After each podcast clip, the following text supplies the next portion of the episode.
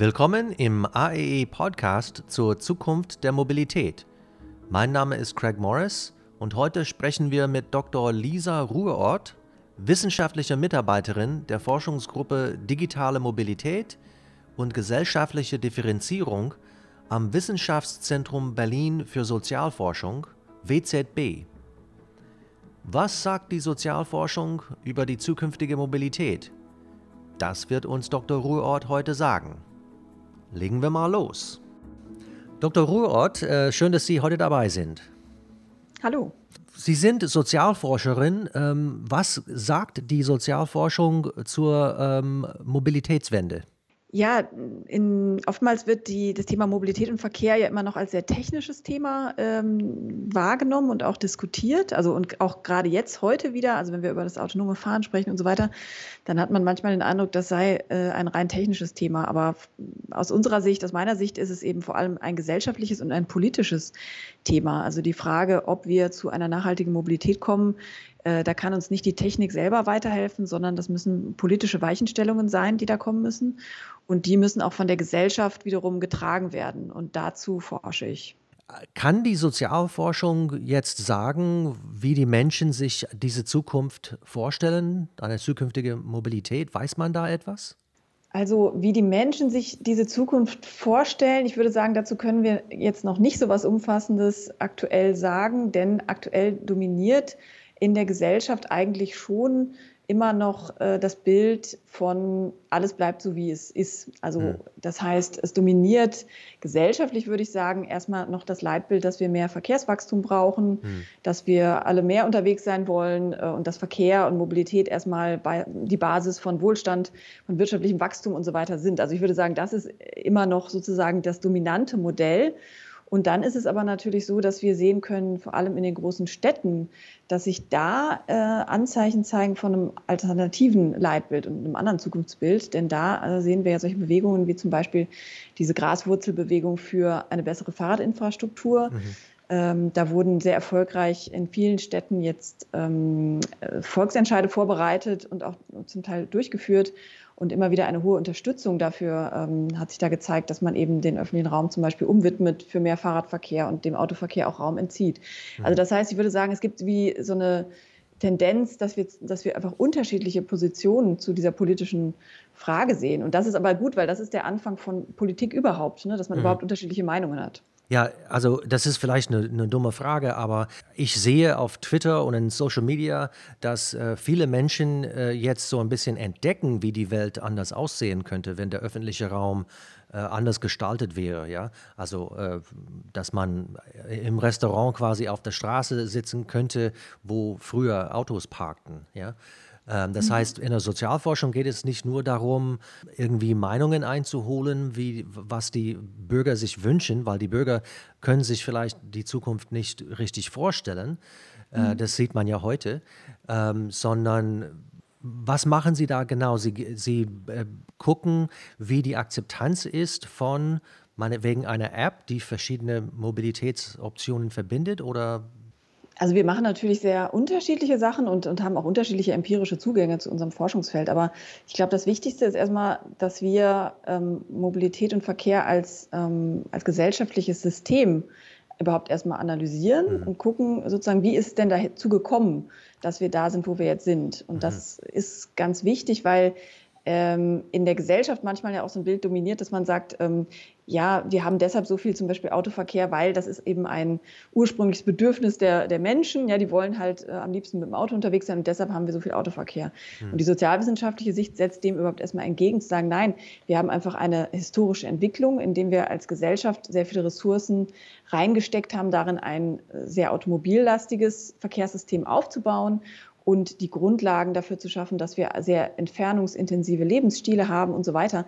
All das geht zurück letztlich auf das, was wir, wir nennen das immer geronnene Politik. Also das heißt, es wurden irgendwann politische Entscheidungen getroffen, die das mit herbeigeführt haben. Mhm. Und diese Analyse, das ist erstmal der erste Schritt der sozialwissenschaftlichen Sichtweise. Mhm. Und äh, dann gucken wir uns natürlich auch empirisch zum Beispiel an, okay, wie sind jetzt die Einstellungen von Menschen in der Gesellschaft gegenüber bestimmten Schlüsselmaßnahmen, zum Beispiel einer Verkehrswende. Da sehen wir dann eben sowas wie, wie groß ist denn eigentlich die Akzeptanz dafür, dass man jetzt Fahrradwege schafft anstelle von ähm, Autoverkehrswegen beispielsweise. Ähm, und das gucken wir uns durchaus dann empirisch in der in der Jetztzeit an. Ähm, Sie sprachen vorhin von dem öffentlichen Raum. Ähm, haben Sie Beispiele? Welche Rolle spielt diese Diskussion? Ähm, das ist eben das Thema öffentlicher Raum und wem gehört eigentlich der öffentliche Raum? Das sehen wir eben als genauso ein Schlüsselthema einer Mobilitätswende, was ich vorhin meinte, diesen Begriff, ne, dass wir uns angucken, sozusagen, wo sind denn eigentlich die Knackpunkte, wo wir jetzt als Gesellschaft erstmal vielleicht nicht weiterkommen oder wo Hemmnisse sind, über die wir nicht so leicht rüberkommen. Und äh, eines dieser Themen ist aus meiner Sicht, ähm, dass wir eben historisch dem Autoverkehr extrem viel Raum eingeräumt haben. Ähm, in den Städten vor allem fällt das natürlich auf, ne, dass wir die Städte richtig umgebaut haben, damit mhm. diese ganzen Autos Platz finden. Mhm. Und ähm, jetzt ist halt die Frage, wenn wir in eine andere Mobilitätszukunft rein wollen, dann müssen wir das verändern. Dann müssen wir sozusagen dem privaten Auto, diesem ganzen System privates Auto Platz entziehen, vor allem in Form von Parkplätzen, aber auch in Form von Fahrspuren, in Form von sozusagen Privilegien der Nutzung, also zum Beispiel, dass die ganzen Geschwindigkeiten des Verkehrs letztlich auf den Pkw ausgerichtet sind mhm. und so weiter. Und diese Umverteilung muss stattfinden, damit wir überhaupt weiterkommen mit der, mit der Mobilitätswende. Und ähm, darüber entzünden sich jetzt eben gesellschaftliche ähm, Debatten. Ja, aber haben Sie ein konkretes Beispiel äh, äh, von, von so einer Diskussion über den öffentlichen Raum? Mhm. Genau, also ähm, ich finde sehr interessant das Beispiel, ähm, was wir jetzt hatten mit den ganzen neuen Mobilitätsangeboten, die in Städten wie Berlin, München, Hamburg vor allem äh, in den vergangenen Jahren dazugekommen sind. Also zum Beispiel die berühmten E-Tretroller, mhm die ja in einer relativ großen Zahl und sehr plötzlich sozusagen äh, auf dem deutschen Markt erschienen sind und damit auch im öffentlichen Raum sehr sichtbar wurden. Mhm. Und was wir da gesehen haben, ist eben, wie, wie plötzlich diese Frage, dürfen und sollen diese Fahrzeuge da eigentlich stehen oder nehmen die zu viel Platz weg? Wen mhm. stören die? Wer nutzt die? Diese Fragen kamen plötzlich sehr ähm, prominent auch in diese in die Diskussion in den Tageszeitungen beispielsweise. Das ist halt aus einer, einerseits kann man jetzt das diskutieren, was, welche, welche Position hat man dazu? Ja, sagt man jetzt, äh, die, diese E-Roller nehmen zu viel Platz weg oder sowas in der Art. Aber das eigentlich Spannende ist doch, dass wir hier plötzlich darüber diskutieren, wer soll eigentlich wie viel Platz im öffentlichen Raum einnehmen. Mhm. Und aus meiner Sicht ist das Entscheidende daran, dass ähm, diese E-Roller, das sind halt ein paar tausend Stück, die nehmen halt viel, viel, viel, viel weniger Platz ein als die 1,2 Millionen Pkw, die wir jetzt zum Beispiel in Berlin haben. Und mhm. da ist sozusagen das eigentliche äh, Platzproblem versteckt. Mhm. Aber erstmal wird sozusagen viel kontroverser über die Rolle von diesen ähm, ja. E-Rollern diskutiert. Was für mich jetzt in Berlin zumindest äh, auf äh, mittlere Sicht nicht vorstellbar ist, aber wenn wir den Autos äh, die, die, die Plätze wegnehmen, äh, dann haben wir vielleicht genug Platz für E-Roller und Fahrräder. Aber da kollidiert etwas gerade. Ja, also ich, ich, stimme natürlich zu, dass, ähm, oder ich schließe mich dem an, dass äh, gerade die E-Roller ein besonders kontroverses Beispiel sind, weil man mhm. da eben besonders schön natürlich darüber streiten kann, auch ob die Ökobilanz zum Beispiel von mhm. diesen Fahrzeugen gut ist. Und die tatsächlich zeigen die Untersuchungen, dass die Ökobilanz nicht sehr gut ist. Ich meine, im Vergleich zum privaten Pkw ist sie immer noch gut. Aber ähm, insgesamt ist es keine besonders gute Ökobilanz, wenn man es beispielsweise mit dem normalen Fahrrad vergleicht oder ja. auch mit dem öffentlichen Verkehr. Das heißt, ähm, ich bin auch der Meinung, dass es da sehr viele Kritikpunkte gibt. Aber mir ist es trotzdem immer wichtig, die Diskussion umzudrehen. Denn wir wollen doch, und das ist auch ein relativ großer Konsens, ähm, wir wollen doch in ein System hinein, in dem wir, ähm, also das, was wir immer ein multioptionales Verkehrssystem nennen. Das heißt, wir wollen dahin, dass wir deutlich weniger Autoverkehr haben und dass wir eine Vielfalt von anderen äh, Mobilitätsmöglichkeiten haben, mhm. sodass wir eben, natürlich wird der, der, der öffentliche Verkehr ein ähm, enorm wichtiges Rückgrat sein von einer solchen Mobilität.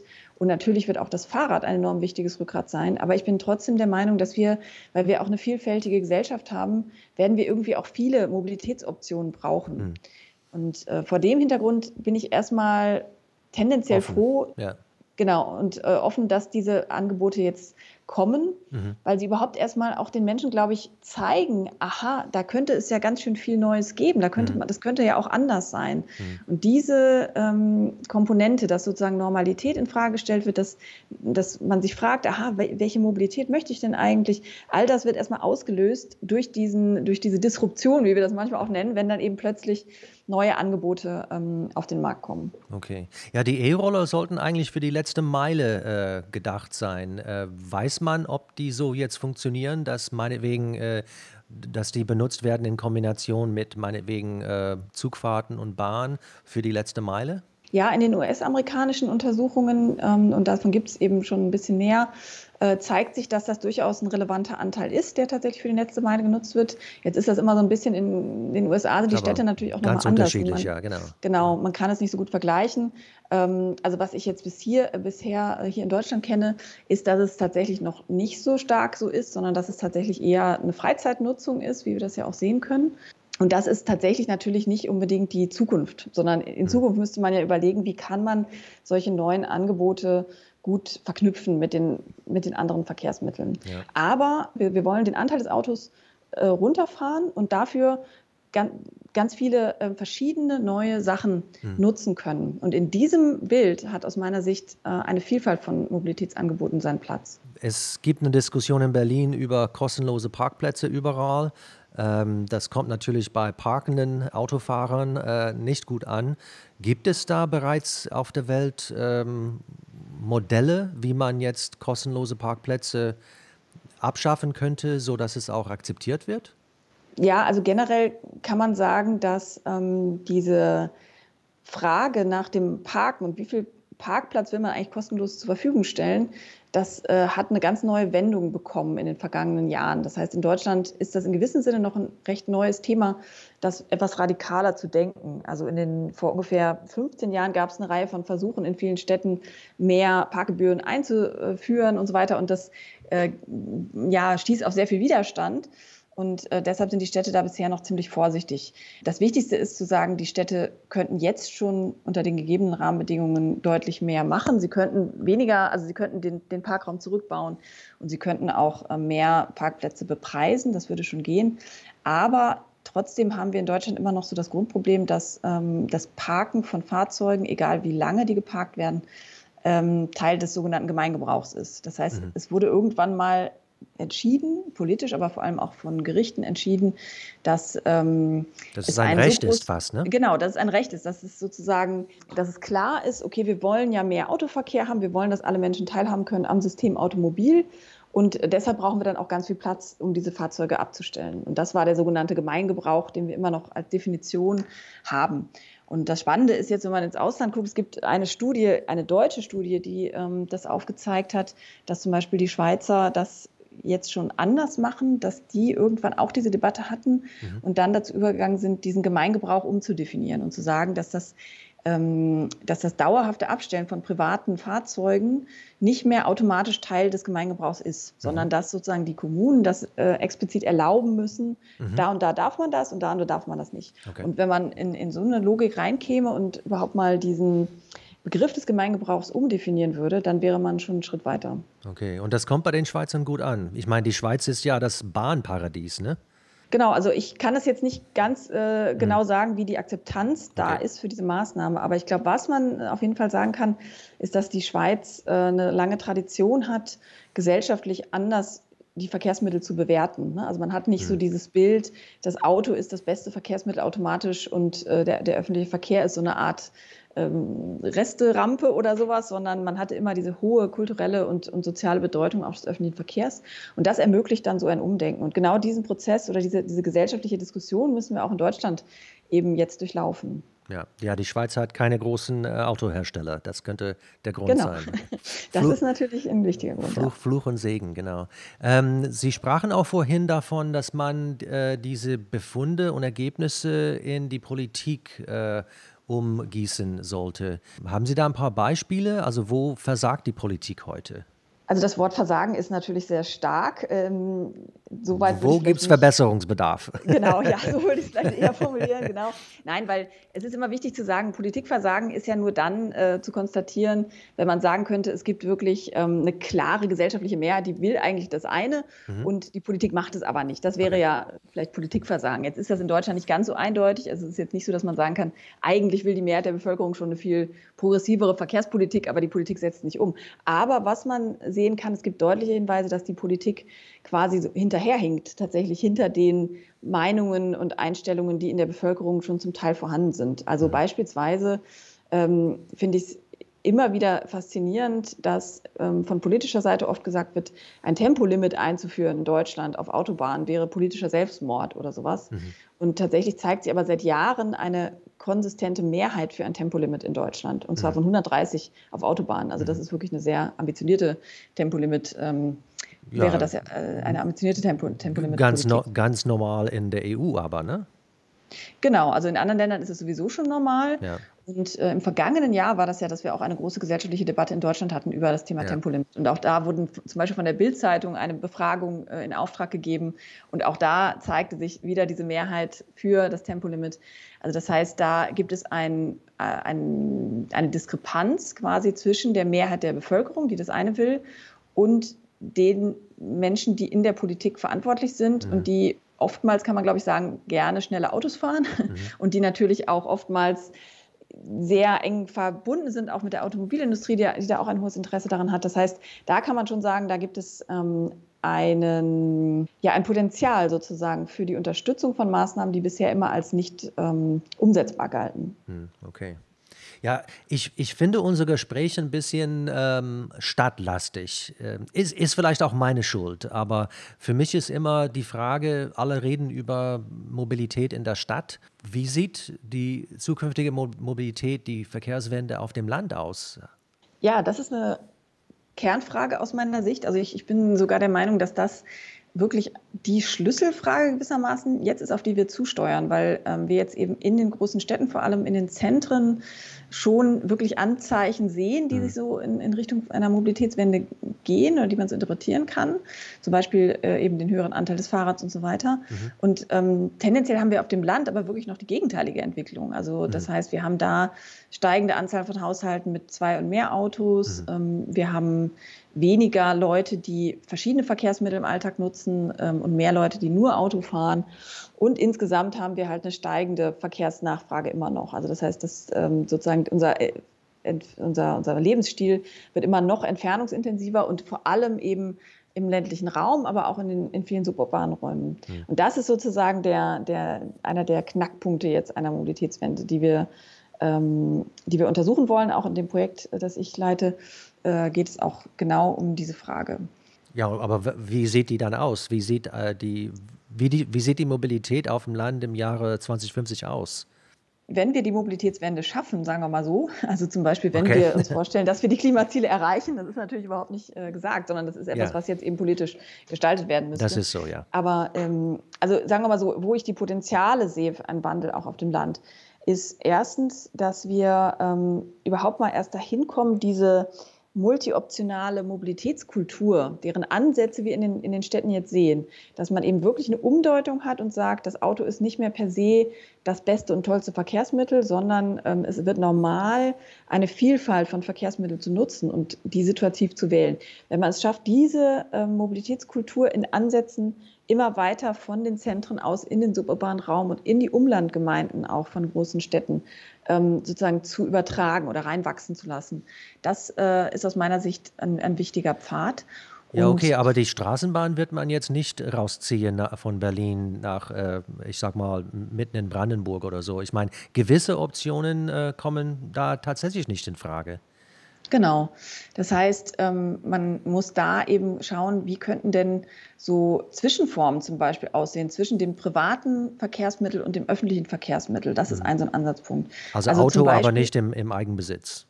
Ja, zum Beispiel, aber auch ähm, beispielsweise neue Mischformen, dass man mit dem ÖPNV-Ticket gleich ein E-Bike mitliest. Mhm äh, mit dem man dann eben zu, zur Bahn fahren kann. Mhm.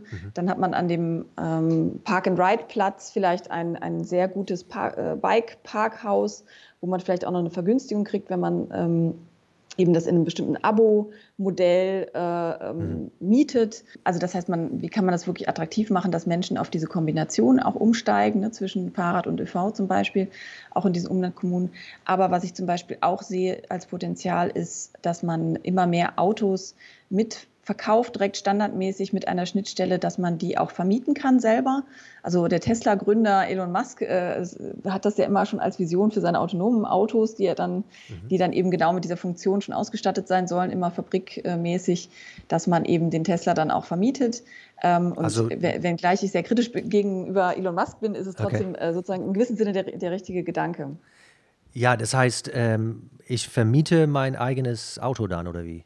Genau, also zum Beispiel habe ich dann ein Auto, das ich, äh, ich habe eine Familie und dann hat man ein Auto, das äh, die Familie die ganze Zeit nutzt, aber ansonsten greift die äh, Familie auf Autos zurück, die sie dann partiell mhm. auch wieder vermietet. Umgekehrt habe ich dann die Chance, als jemand, der jetzt aus der Stadt in diese kleinere Kommune kommt, dass da ganz viele Autos sind, die im sogenannten Peer-to-Peer-Carsharing dann eben verfügbar sind. Okay. Ähm, oder ein anderes Thema ist das, ist das digitale Ride-Sharing. Also das haben wir ja schon Ganz lange gibt es sozusagen Mitfahrgelegenheiten, aber bisher ist das eben immer beschränkt gewesen auf äh, Langstrecken äh, sozusagen. Und mhm. auch da kann man durch die in der digitalen Welt, die wir jetzt ja schon haben, ähm, das viel leichter machen, dass man ähm, eben sein Auto, also seine, seine Fahrt teilen kann. Auch das ist was, was aber natürlich ganz viel ähm, gezielte Unterstützung braucht und so weiter. Das kommt jetzt nicht von selber, nur weil diese technischen Möglichkeiten da sind. Mhm. Aber ähm, man kann das gezielt fördern. Okay, aber das Peer-to-Peer-Sharing äh, oder das Angebot, äh, das klingt so ein bisschen wie Uber, was ähm, verboten ist, weil die, das Taxigewerbe geschützt ist. Ne? Wir wollen ja mhm. die, die Arbeiter da schützen. Also kriegt man das mit Peer-to-Peer -Peer hin? Ähm, naja, also, also rechtlich gesehen, ne?